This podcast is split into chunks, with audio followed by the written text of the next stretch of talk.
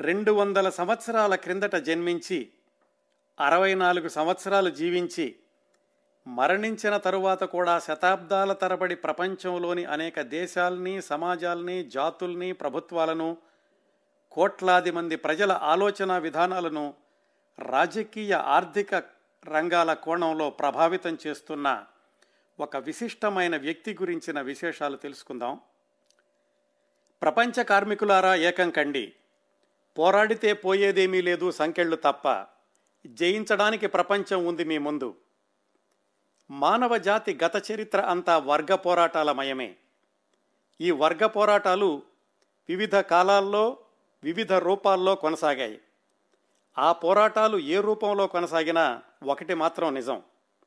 ఏనాటి సమాజంలోనైనా ఒక వర్గం మరొక వర్గాన్ని దోచుకోవడం అనేది అప్పటికీ ఇప్పటికీ కొనసాగుతోంది. ఆ వర్గాలు పెట్టుబడిదారు శ్రామికుడు యజమాని సేవకుడు. పని చేయించుకునేవాడు పని చేసేవాడు. పాలకులు పీడితులు. సంపదను తన గుప్పెట్లో పెట్టుకున్నవాడు తిండి గింజల కోసం రోజంతా శ్రమించేవాడు. ఇలాగా ఎన్ని రకాలుగానైనా ఉండొచ్చు. సమాజంలోని ఈ వర్గ వైవిధ్యాలు సమసిపోయి సామ్యవాదం నీడలో ప్రజలందరూ సమానమే. ప్రకృతి వనరుల మీద అందరికీ సమాన హక్కులు ఉండాలి. సమాజంలోని ప్రతి వ్యక్తి శ్రమించాలి. శ్రమకు తగిన ప్రతిఫలాన్ని మాత్రమే పొందాలి అనే భావాలు కార్యరూపం దాల్చాలంటే విప్లవ పోరాటాలు తప్పనిసరి. అది నా జీవితకాలంలో నేను చూడలేకపోవచ్చు. కానీ నా మరణం తర్వాతనైనా తప్పక ఈ సిద్ధాంతాలు ఈ ఆలోచన విధానాలు ప్రపంచాన్ని ప్రభావితం చేస్తాయి. నేను ఆశించిన సోషలిస్టు సమాజాలు ఏర్పడతాయి. వ్యక్తిగత ఆస్తి రద్దు కావాలి అనే నినాదం వల్లనే శ్రామిక ఉద్యమం వర్ధిల్లుతుంది. సమిష్టిగా పనిచేసి లభించిన ఫలితాన్ని అందరూ సమానంగా పంచుకోవాలి. అందరికీ దాని మీద హక్కు ఉండాలి. అందరూ అనుభవించాలి. ఒక కార్మికుడు రోజుకి ఐదు డాలర్ల వేతనానికి ఒక ఫ్యాక్టరీలో పనిచేస్తున్నాడు అనుకోండి ఆ ఐదు డాలర్లకు తగినంత పనిని నాలుగు గంటల్లోనే చేయగలడనుకోండి. మిగతా సమయంలో అతడి శ్రమ సృష్టించేదంతా అదనపు విలువ. అదంతా యజమాని లాభాల ఖాతాలోకి వెళ్ళిపోతుంది. ఇదే శ్రమ దోపిడీ వెనకాల జరిగే తతంగం. ఒక వ్యక్తి తన సొంత మేలు కోసమే పాటుపడితే అతడొక ప్రఖ్యాత సైంటిస్టుగానో గొప్ప ఋషిగానో చక్కని కవిగానో తయారు కావచ్చు. కానీ ఎప్పటికీ పరిపూర్ణ వ్యక్తిగా మహాపురుషుడిగా రూపుదిద్దుకోలేడు. మానవ జాతికి అత్యధికంగా మేలు చేయాలి అనుకున్నటువంటి వృత్తిని మనం ఎంచుకున్నట్లయితే మనం దేనికి తలవంచాల్సిన పని లేదు. ఇంచేతంటే అది అందరి కోసం చేసే త్యాగం తద్వారా లభించే ఆనందం అనిర్వచనీయం.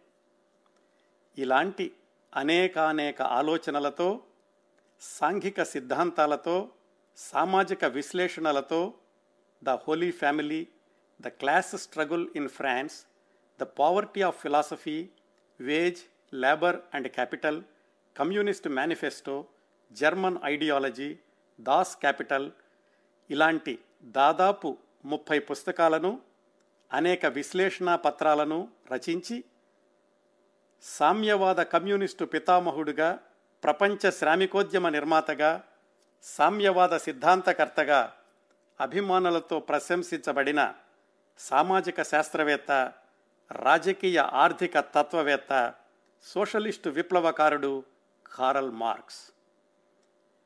సోషలిజం కమ్యూనిజం ఈ భావాలకు పంతొమ్మిదవ శతాబ్దంలోనే ఆధునిక రూపాన్ని ఇచ్చి తన ఆలోచన విధానాలన్నింటినీ మార్క్సిజంగా తరువాతి తరాల వారు గుర్తించేంతటి అత్యంత శక్తివంతమైన ప్రభావాన్ని చూపించిన వ్యక్తి శక్తి కారల్ మార్క్స్.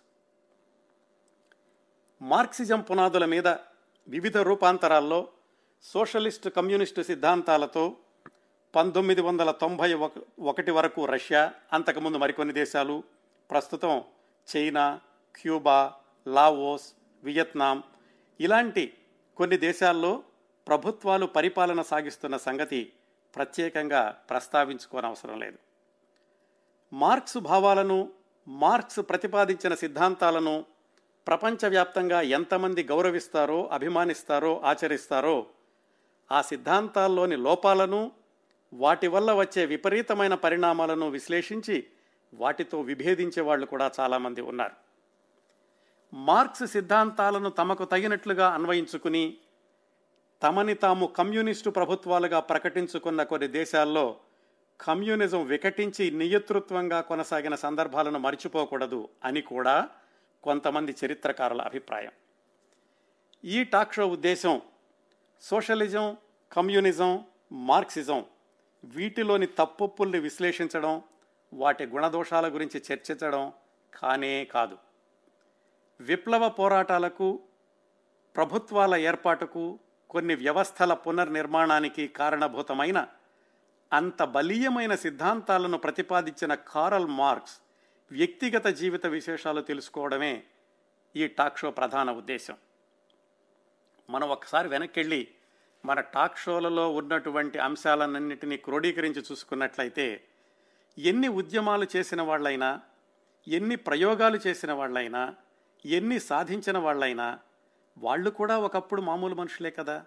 వాళ్ళ జీవితాల్లోని ఏ ఏ అనుభవాలు ఇలాంటి మార్గాల వైపు వాళ్ళను మళ్ళించాయి? ఆ క్రమంలో వాళ్ళు ఎదుర్కొన్న అనుభవాలు ఏమిటి? వాళ్ళు కలిసి పనిచేసిన వ్యక్తులు ఎవరు వాళ్ళ కుటుంబ పరిస్థితులు ఏమిటి వాళ్ళ జీవన విధానం ఎలా ఉండేది? ఇలాంటివే మన టాక్ షోలలో ఎక్కువగా చోటు చేసుకోవడం మీరు గమనించే ఉంటారు. ఈ కార్యక్రమంలో కూడా కార్ల్ మార్క్స్ సిద్ధాంతాల గురించి కాక ఆయన వ్యక్తిగత జీవితం గురించిన విశేషాలనే మీ ముందుకి తీసుకొచ్చే ప్రయత్నం చేస్తున్నాను. కార్ల్ మార్క్స్ ఆలోచనల్లో తీవ్రవాది తాను చెప్పింది పది మంది విని తీరాలి అనే పట్టుదలతో తన భావాలను గ్రంథస్థం చేసినవాడు ప్రచారం చేసినవాడు. శ్రామిక జన చైతన్యమే ఏకైక లక్ష్యంగా జీవితాంతం కృషి చేసినవాడు. తన ఆలోచనలను విశ్లేషణలను తన తత్వంగా అంటే మార్క్సిజంగా శతాబ్దాలుగా చర్చనీయాంశాలుగా చేయగలిగినవాడు. ఇదంతా ఒక కోణం అయితే జీవించిన అరవై నాలుగు సంవత్సరాల్లో దాదాపు నలభై సంవత్సరాలు దుర్భర దారిద్ర్యంలో బ్రతుకు పోరాటాన్ని సాగించినవాడు. తనకంటే నాలుగు సంవత్సరాలు పెద్దదైన ప్రియురాలిని వివాహం చేసుకుని అన్ని వేళలా తననే అంటిపెట్టుకుని ఉన్న ఆమెకు కూడా ఒకనొక సమయంలో నమ్మక ద్రోహం చేశాడా అన్న అనుమానానికి ఆస్కారం ఇచ్చినవాడు. లండన్లో రెండు గదుల ఇంట్లో నివసించిన రోజుల్లో సరైన పోషకాహారం పెట్టలేక తన ఏడుగురు సంతానంలో నలుగురు కళ్ళ ముందే మరణించిన నిస్సహాయంగా చూస్తుండిపోయినవాడు. ఏ రోజు స్థిరమైన ఉద్యోగం కానీ ఆదాయం కానీ లేక పూట తిండి గడవడం కోసం ఇంట్లో సమస్త వస్తువుల్ని ఒంటి మీదనున్న కోటును కూడా తాకట్టు పెట్టినవాడు. అప్పుల వాళ్ళ నుంచి తప్పించుకోవడానికి పేర్లు మార్చుకోక తప్పనివాడు. తాను నిర్మించదలుచుకున్న విప్లవోద్యమ కార్యక్రమాల దృష్ట్యా స్థానిక ప్రభుత్వాలతో బహిష్కరించబడి ఒక దేశం నుంచి ఇంకో దేశానికి వలస వెళుతూ చిట్ట చివరికి ఏ దేశ పౌరసత్వమూ లేని స్థితికి చేరినవాడు. భార్య పెద్ద కూతురు క్యాన్సర్తో మరణించడం ప్రత్యక్షంగా గమనించినవాడు. ఫ్రెడరిక్ యాంగెల్స్ లాంటి ప్రాణమిత్రుడి సహచర్యాన్ని పొందినవాడు. ఒళ్ళంతా పుళ్ళు ఊపిరితిత్తుల్లో విపరీతమైన బాధ కూర్చున్నా నిలుచున్నా భరించలోని నొప్పి కష్టాలు నష్టాలు కోపాలు తాపాలు ఏదైనా రాని ఏమైనా కానీ తాను వ్రాయడానికి పూనుకున్న దాస్ క్యాపిటల్ ఒక కొలిక్కి వచ్చే వరకు రక్తమాంసాలు ధారపోసినవాడు. తుది శ్వాస విడిచే వరకు తన జేబులో తండ్రి ఫోటోను భార్య ఫోటోను పెద్ద కూతురు ఫోటోను దాచుకున్న ఒక కొడుకు ఒక భర్త ఒక తండ్రి తన కుటుంబంలో ప్రపంచానికి మాత్రం ఒక మేధావి సామాజిక తత్వవేత్త. మరణానంతరం తన మృతదేహంతో శ్మశానానికి రావడానికి కేవలం పది పన్నెండు మందిని మాత్రమే మిగుల్చుకున్నవాడు. కార్ల్ మార్క్స్ జీవితంలో ఎన్నో కోణాలున్నాయి. ఎన్నో బాధలు వ్యధలు ఉన్నాయి. అన్నింటికీ మించి రాజీ పడవని రాజీ పడని విలువల సంపద ఉంది. ఏకైక ధ్యేయం అతని పదిహేడు సంవత్సరాల వయసు నుంచి మరణించి అరవై నాలుగు సంవత్సరాల వరకు శ్రామిక జన చైతన్యం సమాజంలోని మానవాళి ఏకత్వం దానికోసమే కృషి చేసినటువంటి వ్యక్తి కారల్ మార్క్స్. రెండు వందల ఏళ్ళ క్రిందట ఒక సాధారణ మధ్యతరగతి కుటుంబంలో పుట్టిన వ్యక్తిలో ఇంత పట్టుదల ఇంత శ్రమ ఇసుమంతైనా స్వార్థం లేకుండా సమాజంలోని ఆర్థిక అసమానతలను తొలగించే క్రమంలో విశ్లేషణలు ప్రణాళికలు రూపొందించడానికి వెచ్చించి ఆ మార్గంలో తన వ్యక్తిగత జీవితాన్ని కుటుంబ సభ్యుల జీవితాలను కూడా పణంగా పెట్టడానికి వెనుకాడని వ్యక్తిత్వం. ఎలా వచ్చింది? ఎలా కొనసాగింది? ఎలా ముగిసింది? అదే ఈ టాక్ షోలోని ప్రధానమైన అంశం. కారల్ మార్క్స్ ఆయన జీవిత విశేషాలు తెలుసుకోవడానికి మనం రెండు వందల సంవత్సరాలు వెనక్కి వెళ్ళాలి. రెండు వందల సంవత్సరాల క్రిందట యూరోప్లో జర్మన్ కాన్ఫెడరేషన్ అని కొన్ని దేశాల కూటమి ఉండేది. దేశాలు రాజ్యాలు కూడా అప్పట్లో ఇంకా రాజరికాలు ఉన్నాయి. ఆ జర్మన్ కాన్ఫెడరేషన్లో ప్రష్యా అని ఒక రాజ్యం ఉండేది. ఒక రాజ్యం ఒక దేశం ఉండేది. ఆ ప్రష్యాలో ట్రయర్ అని ఒక మాదిరి చిన్న పట్టణం పెద్ద గ్రామం అనుకోవచ్చు ఉండేది. ఆ ట్రయర్ అనేటటువంటి ఊరు అప్పటి వరకు కూడా ఫ్రాన్స్లో ఒక భాగంగా ఉండి తర్వాత ప్రష్యాలో ఒక భాగంగా మారింది. ప్రష్యా జర్మనీ కాన్ఫెడరేషన్లో ఒక భాగం ప్రస్తుతం ఈ ట్రయర్ జర్మనీలో ఉంది.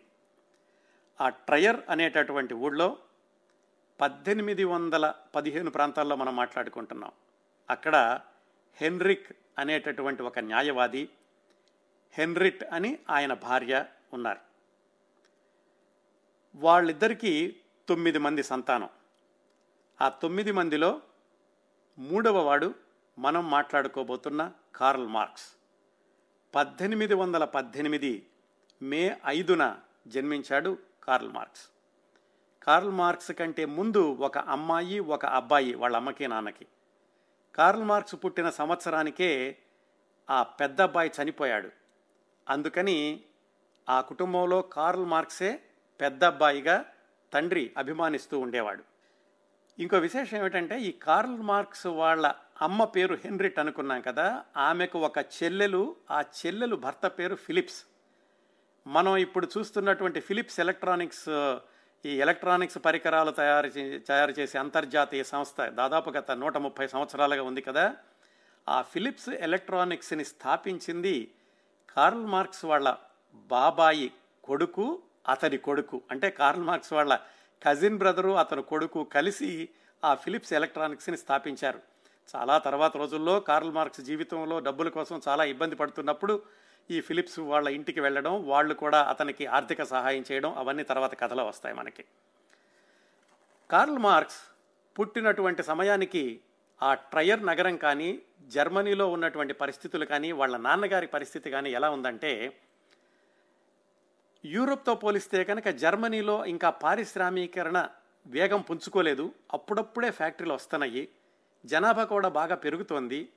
అందువల్ల కార్మికుల సంఖ్య కూడా బాగా పెరుగుతూ వస్తోంది జర్మనీలో. మళ్ళీ చెప్తున్నా ఇదంతా రెండు వందల సంవత్సరాల క్రిందట. ఈ ట్రయర్ నగరం విషయానికి వస్తే అక్కడ ద్రాక్ష తోటలు ఎక్కువగా ఉండేవి ఇంకా ఫ్యాక్టరీలు అవి ఎక్కువగా రాలేదు. ఆ ట్రయర్ నగరంలో ముఖ్యంగా ప్రష్యా రాజ్యం అంతట్లో కూడా క్రైస్తవ మత ప్రాబల్యం ఎక్కువగా ఉండేది. ఈ హెన్రిచ్ అనేటటువంటి న్యాయవాది అంటే కార్ల్ మార్క్స్ వాళ్ళ నాన్నగారు యూదు సంతతికి చెందినవాడు అంటే జూయిష్ కమ్యూనిటీకి చెందినటువంటి వ్యక్తి. వాళ్ళ పెద్దవాళ్ళు అలాగే అతని భార్య వైపు పెద్దవాళ్ళు వాళ్ళందరూ కూడా యూదు మత గురువులు అంటే జూయిష్ రిలీజియస్ లీడర్స్గా ఉండేవాళ్ళు. అయితే ఇతను న్యాయవాద వృత్తిని కొనసాగిస్తున్నటువంటి రోజుల్లో ప్రష్యాలో ఈ క్రైస్తవ మత ప్రాబల్యం పెరిగి ఎప్పుడైతే ఈ ట్రయర్ నగరం ఫ్రాన్స్ నుంచి ప్రష్యాకి మారిందో అక్కడ క్రైస్తవులు తప్ప ఇంకెవరూ కూడా ఈ న్యాయవాద వృత్తిని అభ్యసించకూడదు అని కొన్ని చట్టాలను తీసుకొచ్చింది ఆ ప్రష్యా రాజ్యం. అలాంటి రోజుల్లో తప్పనిసరై బ్రతుకు తెరువు కోసమని కార్ల్ మార్క్స్ వాళ్ళ నాన్న పద్దెనిమిది వందల పదిహేడులో అంటే కార్ల్ మార్క్స్ పుట్టడానికి ఒక సంవత్సరం ముందు యూదు మతం నుంచి క్రైస్తవ మతానికి మారాడు. ఆ తర్వాత రోజుల్లో అతని భార్య కూడా ఒక ఎనిమిది సంవత్సరాల తర్వాత పద్దెనిమిది వందల ఇరవై ఐదులో ఆమె కూడా క్రైస్తవ మతానికి మారింది. ఎందుకు అన్ని సంవత్సరాలు తీసుకుంది అంటే ఆమె తండ్రి ఇంకా జీవించి ఉండగా ఆమె మతం మార్చుకోవడానికి ఒప్పుకోలేదు. అందుకని తండ్రి మరణించాక చాలా సంవత్సరాలకి కార్ల్ మార్క్స్ తల్లి కూడా క్రైస్తవ మతాన్ని ఆవిడ తీసుకుంది. ఈ పిల్లలందరినీ కూడా హెన్రిక్ పద్దెనిమిది వందల ఇరవై నాలుగులో క్రైస్తవ మతంలోకి మార్పించాడు. మొత్తానికి ఒక ఏడెనిమిది సంవత్సరాలకి కుటుంబం అంతా కూడా క్రైస్తవ మతానికి మారిపోయింది. తప్పనిసరి పరిస్థితుల్లో వాళ్ళకి అక్కడ యూదులుగా బ్రతకడానికి వీలు లేనటువంటి పరిస్థితుల్లో. ఇది కార్ల్ మార్క్స్ యొక్క కుటుంబము అలాగే ఆయన జీవితం ప్రారంభమైనటువంటి పరిసరాలు అప్పటి వాతావరణం.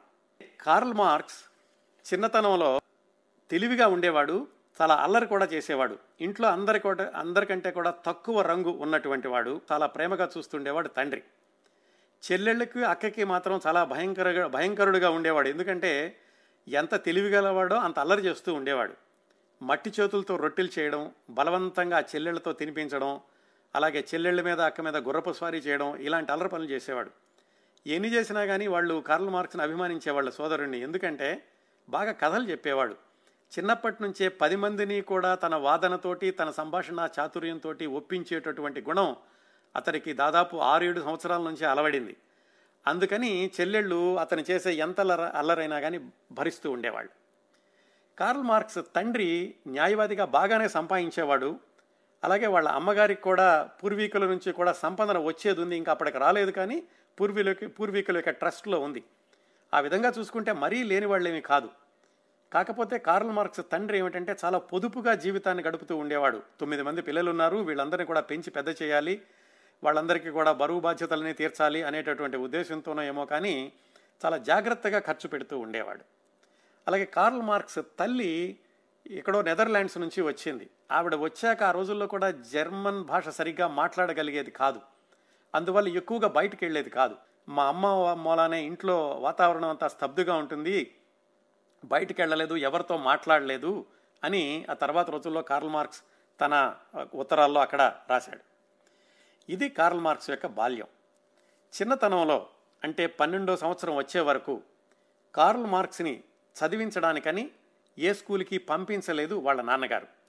ఎందుకంటే అప్పుడున్న పరిస్థితుల్లో క్రైస్తవ మత ప్రాబల్యం వలన యూదు పిల్లలు చదువుకునేటటువంటి స్కూళ్ళు లేవు.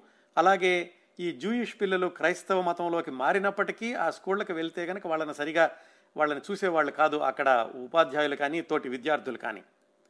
అందువల్ల పన్నెండు సంవత్సరాలు వచ్చే వరకు కూడా ఇంట్లోనే ఉండి తనే చదువు చెప్పాడు కార్ల్ మార్క్స్ వాళ్ళ నాన్న.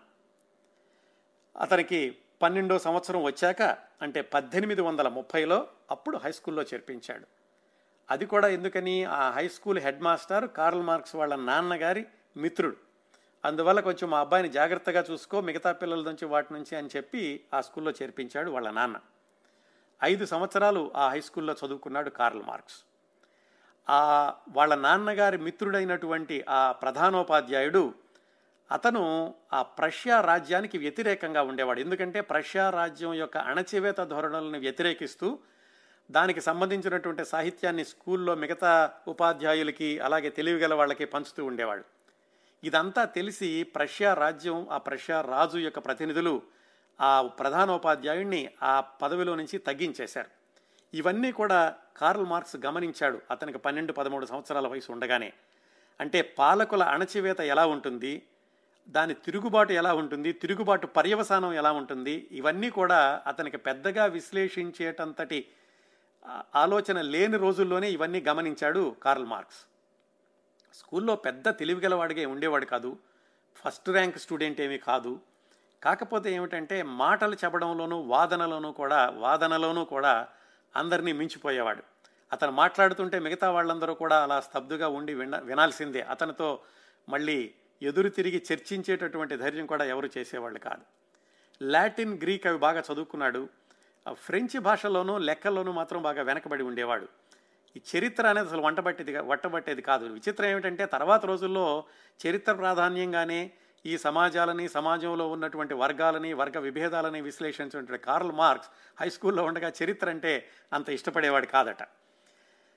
అలా హై స్కూల్లో ఉండగా అతనికి మిత్రులు ఎక్కువ మంది ఉండేవాళ్ళు కాదు. ఎవరైనా ఏమాత్రం ఏడిపించడానికి ప్రయత్నించినా ఏమైనా చేసినా కానీ వెంటనే వాళ్ళ మీద ఒక విధమైనటువంటి కవిత్వం ఇలాంటివి చెప్తూ ఉండేవాడు అనమాట ఆసు కవిత్వం లాగా చెప్పి వాళ్ళని ఏడిపించడం వాళ్ళు ఏడిపిస్తే కనుక ఎదురు తిరిగి వాళ్ళకి రిపార్టీలు ఇవ్వడం ఇలాంటివి చేసేవాడు. అందుకని అతను మాట్లాడుతున్నప్పుడు వినక వినడానికైతే ఉండేవాళ్ళు కానీ అతనికి చాలా దగ్గర మిత్రులు అనేవాళ్ళు ఎక్కువ మంది ఉండేవాళ్ళు కాదు. ఒక కుర్రాడు మాత్రం చాలా మిత్రుడిగా ఉండేవాడు. అతని పేరు ఎడ్గర్. ఈ ఎడ్గర్ కంటే కూడా ఎడ్గర్ యొక్క తండ్రి కార్ల్ మార్క్స్కి చాలా మిత్రుడయ్యాడు. ఎడ్గర్ వాళ్ళ నాన్నగారు పేరు లూడ్విగ్. అదే ఊళ్ళో అంటే ఆ ట్రయర్ అనేటటువంటి ఊళ్ళోనే చాలా సంపన్నమైనటువంటి కుటుంబం. రాజవంశస్థులు కూడా. ప్రష్యా రాజ్యం అనుకున్నాం కదా ఆ రాజవంశస్థులు కూడా ఈ లూడ్విగ్ వాళ్ళు. అలాగే లూడ్విక్కి సంబంధించిన బంధువులు కూడా చాలామంది ఆ ప్రష్యా రాజాస్థానంలో పనిచేస్తూ ఉండేవాళ్ళు. చాలా సంపన్న కుటుంబం అయినప్పటికీ కూడా లూడ్విగ్ వాళ్ళు ఈ కార్ల్ మార్క్స్ వాళ్ళ యొక్క కుటుంబంతో చాలా సన్నిహితంగా ఉండేవాళ్ళు. ఆయనకి కార్ల్ మార్క్స్కి చిన్నప్పుడే స్నేహం ఏర్పడింది. చిన్నప్పుడే అంటే కార్ల్ మార్క్స్ వయసు దాదాపు పన్నెండు సంవత్సరాలు ఉంటే ఆయన వయసు ముప్పై ఐదు సంవత్సరాలు ఉంటుంది కార్ల్ మార్క్స్ వాళ్ళ నాన్నగారి కంటే కూడా పది సంవత్సరాలు పెద్దవాడు. అతనితోటి ఎందుకు అంత గాఢమైన స్నేహం ఏర్పడింది కార్ల్ మార్క్స్ కంటే చిన్నప్పటి నుంచే కార్ల్ మార్క్స్ యొక్క ఆలోచన విధానం కానీ అతను విశ్లేషించే విధానం కానీ అతను అడిగే ప్రశ్నలు కానీ ఇలాంటివన్నీ కూడా లూడ్విగ్కి బాగా నచ్చాయి. అందుకని తరచూ మార్క్స్ని తన దగ్గరికి పిలిపించుకుని అతనితోటి ఈ చర్చలు చేయడం అలాగే హోమర్ షేక్స్పియర్ వీళ్ళ రచనలన్నీ కూడా చదివి వినిపించడం చేస్తూ ఉండేవాడు లూడ్విగ్. ఆ లూడ్విక్ సహచర్యంతో కార్ల్ మార్క్స్ చాలా విజ్ఞానాన్ని సంపాదించుకున్నాడు అలా హై స్కూల్లో చదువుతూ ఉండగానే. ఈ లూడ్విక్కి ఒక అమ్మాయి ఉంది. అంటే ఈ ఎడ్గర్ యొక్క అక్క. ఆమె పేరు జెన్నీ. ఆ జర్నీ వచ్చి మళ్ళీ కార్ల్ మార్క్స్ వాళ్ళ యొక్క అక్క సోఫీకి మిత్రురాలు. ఆ కుటుంబాల యొక్క సహచర్యంతో అలా చిన్న చిన్నపిల్లల యొక్క స్నేహంతో కూడా జెన్నీ తరచుగా కార్ల్ మార్క్స్ ఇంటికి వాళ్ళ అక్కయ్యని కలుసుకోవడానికి వస్తూ ఉండేది. గమనించాల్సిన విషయం ఏమిటంటే జెన్నీ కార్ల్ మార్క్స్ కంటే నాలుగు సంవత్సరాలు పెద్దది. అందువల్ల ప్రేమ ఇలాంటి ఇలాంటి భావనలు ఏమీ ఉండేవి కాదు. చిన్నప్పుడు పెద్ద అమ్మాయి కాబట్టి వాళ్ళ ఇంటికి వస్తూ ఉండేది. కార్ల్ మార్క్స్ మామూలుగా స్కూల్కి వెళ్తూ ఉండేవాడు. కార్ల్ మార్క్స్ ఏడో తరగతిలోనో ఎనిమిదో తరగతిలోనో ఉండగానే ఆ జెన్నీకి ఒక వివాహం కుదిరి నిశ్చితార్థం కూడా జరిగి ఆమె వద్దని చెప్పింది. ఆ విధంగా నిశ్చితార్థం కూడా తప్పిపోయింది జెన్నీకి. ఆ కుటుంబంలో వాళ్ళు కూడా సరే నీ ఇష్టమైన అబ్బాయినే చేసుకో తప్పిపోయినా పర్వాలేదులే అన్నారు. ఇదంతా కూడా మామూలుగా జరిగినటువంటి సంఘటన. కార్ల్ మార్క్స్ దీంతో ఏమాత్రం సంబంధం లేదు. అతను ఇంకా చాలా చిన్నపిల్లవాడు అప్పటికే. ఇలా హై స్కూల్లో చదువుతూ హై స్కూల్ పూర్తయ్యాక కార్ల్ మార్క్స్ యూనివర్సిటీకి వెళ్ళేటటువంటి సమయం పద్దెనిమిది వందల ముప్పై ఐదులో అతనికి పదిహేడు సంవత్సరాల వయసులో వచ్చింది. అసలు ఆ కుటుంబం నుంచి మొట్టమొదటిసారిగా యూనివర్సిటీ చదువుకు వెళ్ళేటటువంటి వ్యక్తి కార్ల్ మార్క్సే.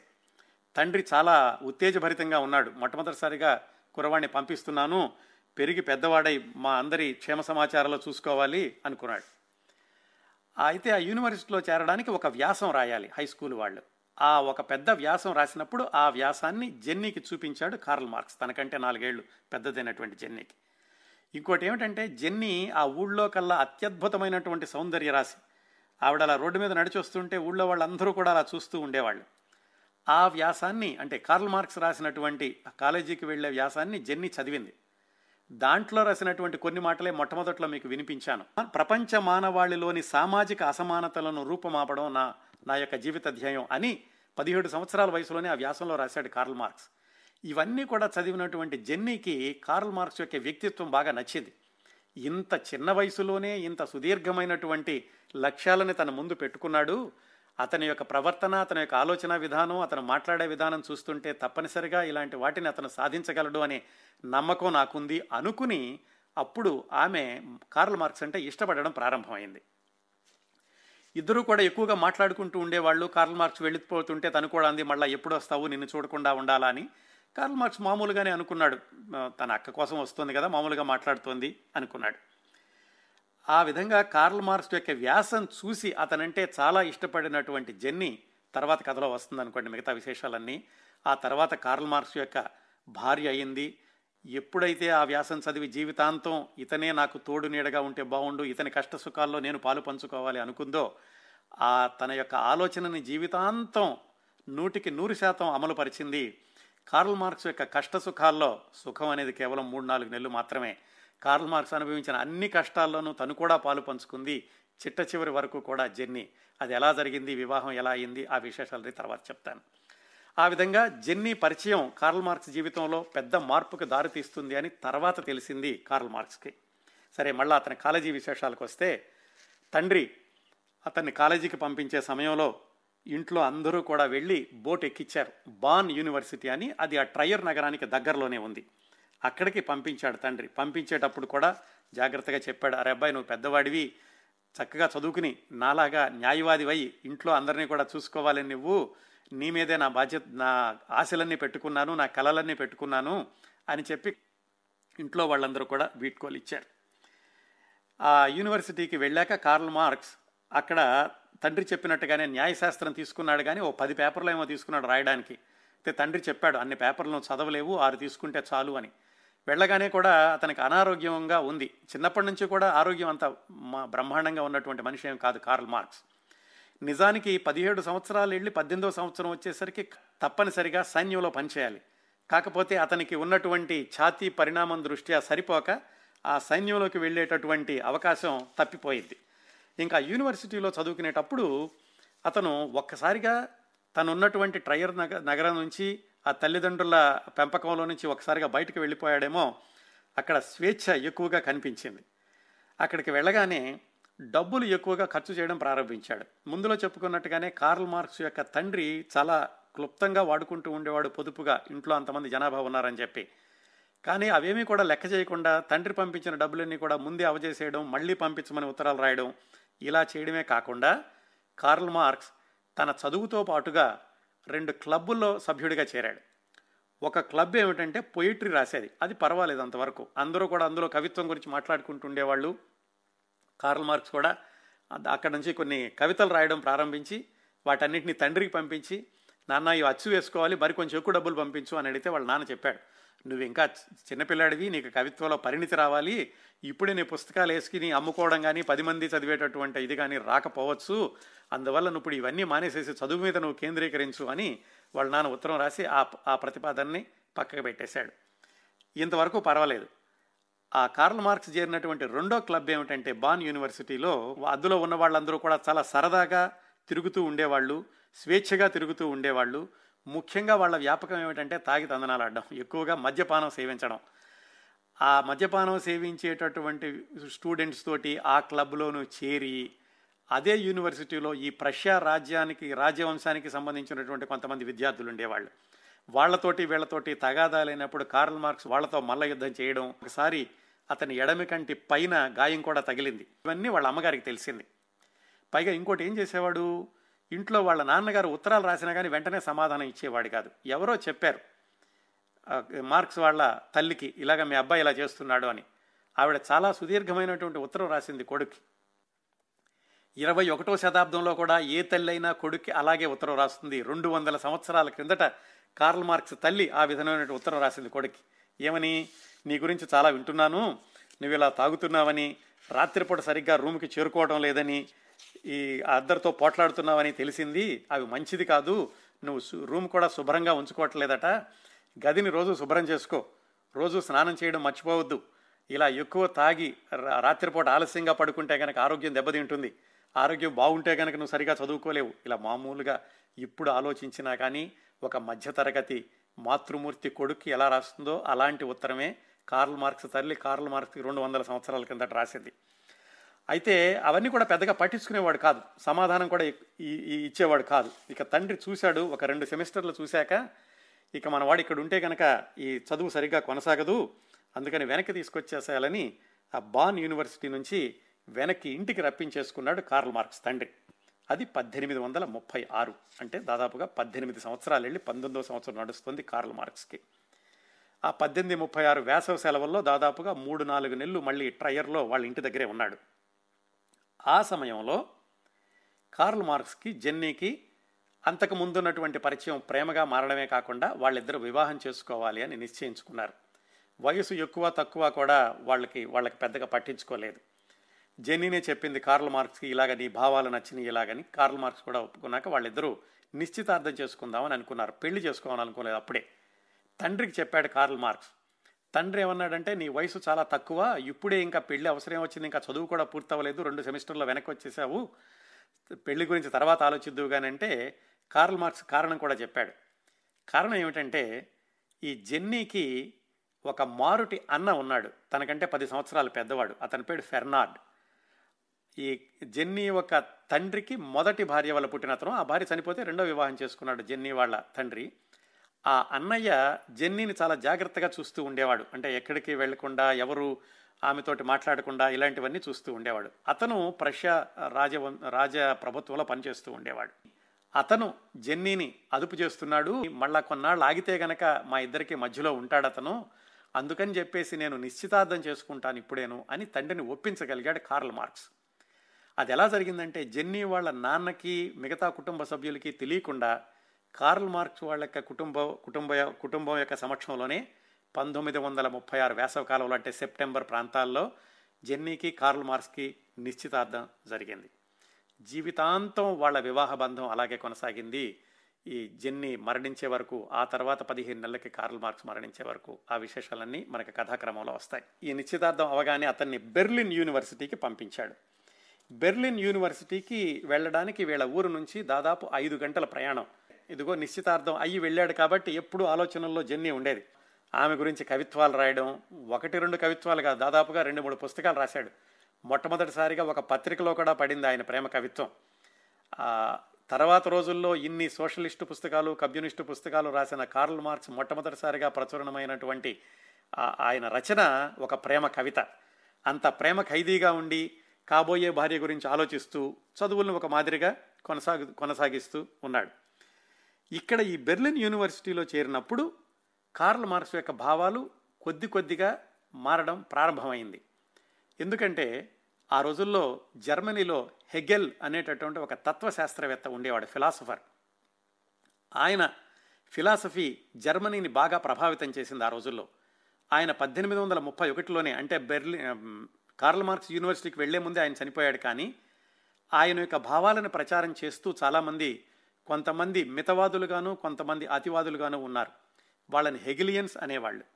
కార్ల్ మార్క్స్కి ఈ హెగెల్ యొక్క ఫిలాసఫీ బాగా నచ్చడమే కాకుండా ఆ హెగెల్ యొక్క తత్వాన్ని అనుసరించే వాళ్ళల్లో అతివాదుల యొక్క ముఠాలో చేరాడు కార్ల్ మార్క్స్. ఈ హెగెల్ చెప్పినటువంటి తత్వశాస్త్రానికి చాలా మూలమైనటువంటి ఒక ఒకటి రెండు వాక్యాలు ఏమిటంటే రెండు భావాలు కానీ రెండు ఆలోచనలు కానీ సంఘర్షించుకున్నప్పుడు పోరాటం జరుగుతుంది. ఆ పోరాటంలో నుంచి కొత్త ఆలోచన కానీ కొత్త భావం కానీ పుడుతుంది. ఆ కొత్త భావం మరొక కొన్ని భావాలతో సంఘర్షించినప్పుడు మరొక కొత్త భావం పుడుతుంది. ఇలాగా సమాజం ముందుకెళుతూ ఉంటుంది. అందువల్ల సమాజం యొక్క పురో పురోగతిలో పోరాటం సంఘర్షణ అనేది అనివార్యమైనటువంటి భాగాలు అవుతాయి అని హెగెల్ ప్రతిపాదించినటువంటి ఆ ఫిలాసఫీలో చాలా చిన్న సూత్రం మాత్రం చెప్పాను. చాలా పెద్ద పుస్తకాలు ఉన్నాయి హెగెల్ యొక్క ఫిలాసఫీ గురించి. అది కార్ల్ మార్క్స్కి బాగా ఆకర్షించాక ఆ క్లబ్లో చేరి వాళ్ళతో చర్చలు చేస్తూ ఎక్కువగా అటువైపు మళ్ళాడు. అతను హై స్కూల్లో ఉన్న వరకు ఉన్నంత వరకు కూడా క్రైస్తవ మతం అంటే విపరీతమైన ఆరాధన ఉండేది. హై స్కూల్లో ఉండగా రాసినటువంటి వ్యాసాల్లో కూడా మనిషి పరిపూర్ణమైన నీతివంతుడు కావాలంటే క్రైస్తవ మతం తప్ప మరొక మార్గం లేదు ఇలాంటి వ్యాసాలు కూడా రాశాడు. ఇదో క్రమంగా ఈ బెర్లిన్ యూనివర్సిటీకి వెళ్ళాక యూనివర్సిటీలో హెగెల్ తత్వాన్ని చదవడం అలవాటు చేసుకున్నాక నెమ్మది నెమ్మదిగా ఆ మత ప్రభావం నుంచి బయటకు వచ్చి నాస్తిక భావాల వైపు మళ్ళాడు కార్ల్ మార్క్స్. అతనికి ఆ బార్డ్ యూనివర్సిటీలో అలవాటైనటువంటి ఆ మద్యపానం కానీ అలాగే ఈ అల్లరి చిల్లరి కురవాళ్ళతో తిర తిరగడం కానీ తగ్గలేదు. అది ఇక్కడ కూడా కొనసాగింది. చాలాసార్లు తండ్రి పంపించేటటువంటి డబ్బులు సరిపోక అప్పులు చేయాల్సి వచ్చేది. రాసినటువంటి ఉత్తరాల్లో కూడా రాసేవాడు చూడు నీకు ఏడు వందలు పంపిస్తున్నాను. ఇక్కడ అత్యంత ధనవంతులు కూడా నెలకి ఐదు వందల కంటే ఎక్కువ ఖర్చు పెట్టరు మొత్తం కుటుంబానికే. నువ్వు ఒక్కడికే ఏడు వందలు ఖర్చు పెడుతున్నావు పైగా అప్పులు కూడా చేస్తున్నట్టు చేస్తున్నట్టు తెలిసింది. నా ఆశలని నీ మీద పెట్టుకున్నాను. పైగా ఇక్కడ జెన్నిఫర్ ఉంది నీ కాబోయే భార్య. ఆమె గురించి అయినా సరే జీవితాన్ని నువ్వు ఒక ఒక క్రమ పద్ధతిలో పెట్టుకో అని ఉత్తరాలు రాస్తూ ఉండేవాడు. జెన్నీ కార్ల్ మార్క్స్ నిశ్చితార్థం జరిగి కార్ల్ మార్క్స్ వెళ్ళిపోయేటప్పుడు వాళ్ళ మధ్యన ఒప్పందం ఏమిటంటే కార్ల్ మార్క్స్ బెర్లిన్ యూనివర్సిటీలో చదువుకునేటప్పుడు జెన్నీ కానీ కార్ల్ మార్క్స్ కానీ ఒకరికొకరు ఉత్తరాలు రాసుకోకూడదు. ఎందుకంటే జెన్నీ యొక్క తల్లిదండ్రులకు తెలుస్తుంది తెలియకుండా ఉండాలని చెప్పి వాళ్ళు వాళ్ళు మౌనంగానే ఉండడానికి నిశ్చయించుకున్నారు. కానీ కార్ల్ మార్క్స్ అక్కడ ఉండగా మరి జెన్నీ యొక్క కబుర్లు ఎలా తెలుస్తాయి? వాళ్ళ నాన్నగారు చెబుతూ ఉండేవాడు. వాళ్ళ నాన్నకి నన్ను జెన్నీ వాళ్ళ నాన్నకి మిత్రులు కాబట్టి వాళ్ళ ఇంటికి వెళ్ళినప్పుడు జెన్నీతో మాట్లాడి ఆ కబుర్లన్నీ కూడా కార్ల్ మార్క్స్ వాళ్ళ నాన్నగారు కార్ల్ మార్క్స్కి ఉత్తరంలో రాస్తుండేవాడు ఆ సమయంలో కూడా చెప్పేవాడు ఆయన చూడు ఇదిగో నీకోసం ఇంతగా బా ఇంతగా ఆవిడ వేచి చూస్తోంది. నువ్వంటే అంత ప్రేమగా ఉంటుంది. నువ్వు ఇలా అల్లరిచిల్లరగా తిరిగితే కనుక నువ్వు చదివేలా పూర్తి చేస్తావు? ఉద్యోగం ఎలా తెచ్చుకుంటావు? బాధ్యత గల వ్యక్తిగా బాధ్యత గల భర్తగా ఎలా తయారవుతావు? అని ఇవన్నీ రాస్తూ ఉండేవాడు కార్ల్ మార్క్స్ తండ్రి. కార్ల్ మార్క్స్ బెర్లిన్ యూనివర్సిటీలో ఇలా అల్లరి చిల్లరగా తిరుగుతున్నాడు అన్న విషయాన్ని నిఘా వేయడానికని వెళ్ళినటువంటి వ్యక్తి జెన్నీ యొక్క అన్న ఫెర్నాడ్ అనే అతను వెళ్ళి ఇతను చేస్తున్నటువంటి కార్యక్రమాలన్నీ కూడా గమనిస్తూ ఉండేవాడు. వచ్చి ఊళ్ళో చెబుతూ ఉండేవాడు. ఇతను చాలా ప్రమాదకరమైనటువంటి వ్యక్తిగా తయారవుతున్నాడు.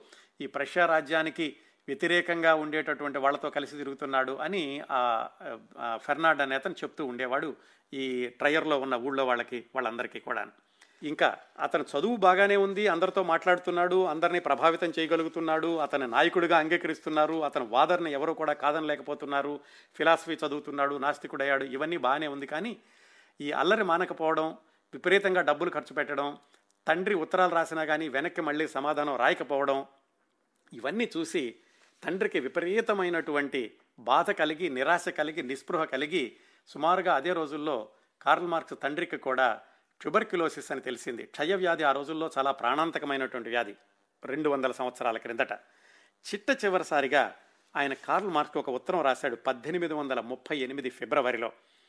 చూడబ్బాయ్ నీకు చెప్పాల్సినవన్నీ చెప్పాను. ఎన్నో విశేషాలు చెబుతున్నాను. పెద్దవాడివి కదా అని నా కలలు కోరికలు అన్నీ కూడా నీ మీద పెట్టుకున్నాను. నా కుటుంబాన్ని పోషిస్తావని తర్వాత నీకు కాబోయే భార్య కూడా ఒక బాధ్యత కలిగిన భర్తగా ఉంటావని ఎన్నో ఆశలు పెట్టుకున్నాను. ఎంత సముదాయించామని సమర్థిద్దామని చెప్పినా కానీ నీ ప్రవర్తన మార్చుకోవడం లేదు. నా ఆరోగ్యం కూడా కుంగిపోతుంది. నేను ఎప్పుడు మరణిస్తానో నాకే తెలీదు అని రాస్తూ చిట్ట చివరిలో రాశాడు. I am exhausted dear Karl and I must close. I regret that I have not been able to write as I wanted to. I would like I would have liked to embrace you with all my heart. కానీ గుర్తుపెట్టుకో ఇన్ని మాటలు చెప్పానని నీ మీద ప్రేమ లేదని నీ మీద కోపం అని అనుకోవద్దు.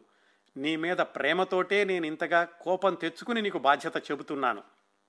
నిన్ను ఒక్కసారిగా నా హృదయం నిండుగా దగ్గరకు తీసుకోవాలని కౌగిలించుకోవాలని ఉంది ఒక్కసారి నువ్వు మంచి మనిషిగా మారితే చూడాలని ఉంది.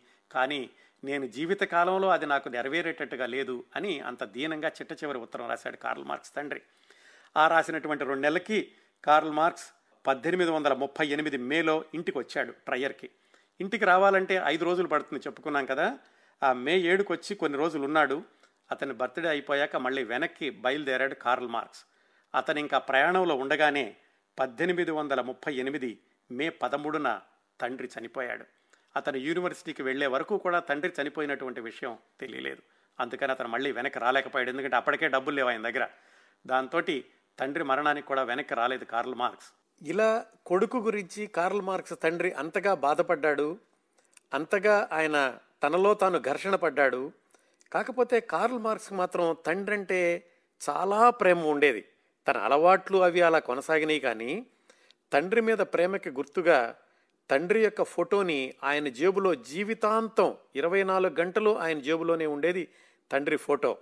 ఎంత ఇదిగా అంటే చిట్ట చివరిలో కార్ల్ మార్క్స్ మరణించినప్పుడు అతని మృతదేహం మీద జేబులో ఉన్నటువంటి తండ్రి ఫోటోని పెట్టారు మిత్రులు.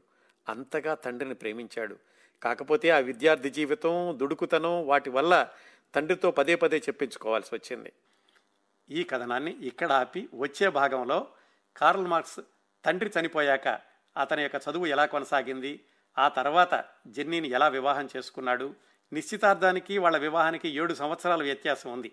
అది ఎందుకు జరిగింది ఆ తర్వాత అతని జీవితం ఎలా కొనసాగింది? ఈ ఉద్యమ పోరాటాల వైపు ఈ సామాజిక అసమానతల గురించి అతను అంత తీవ్రంగా సంఘర్షించడానికి కూడా కారణాలేమిటి? అతనికి ఫ్రెడరిక్ ఏంగల్స్ పరిచయం ఎలా జరిగింది? ఇలాంటి విశేషాలన్నీ వచ్చే వారం కార్ల్ మార్క్స్ జీవిత చిత్రణ రెండవ భాగంలో మాట్లాడుకుందాం.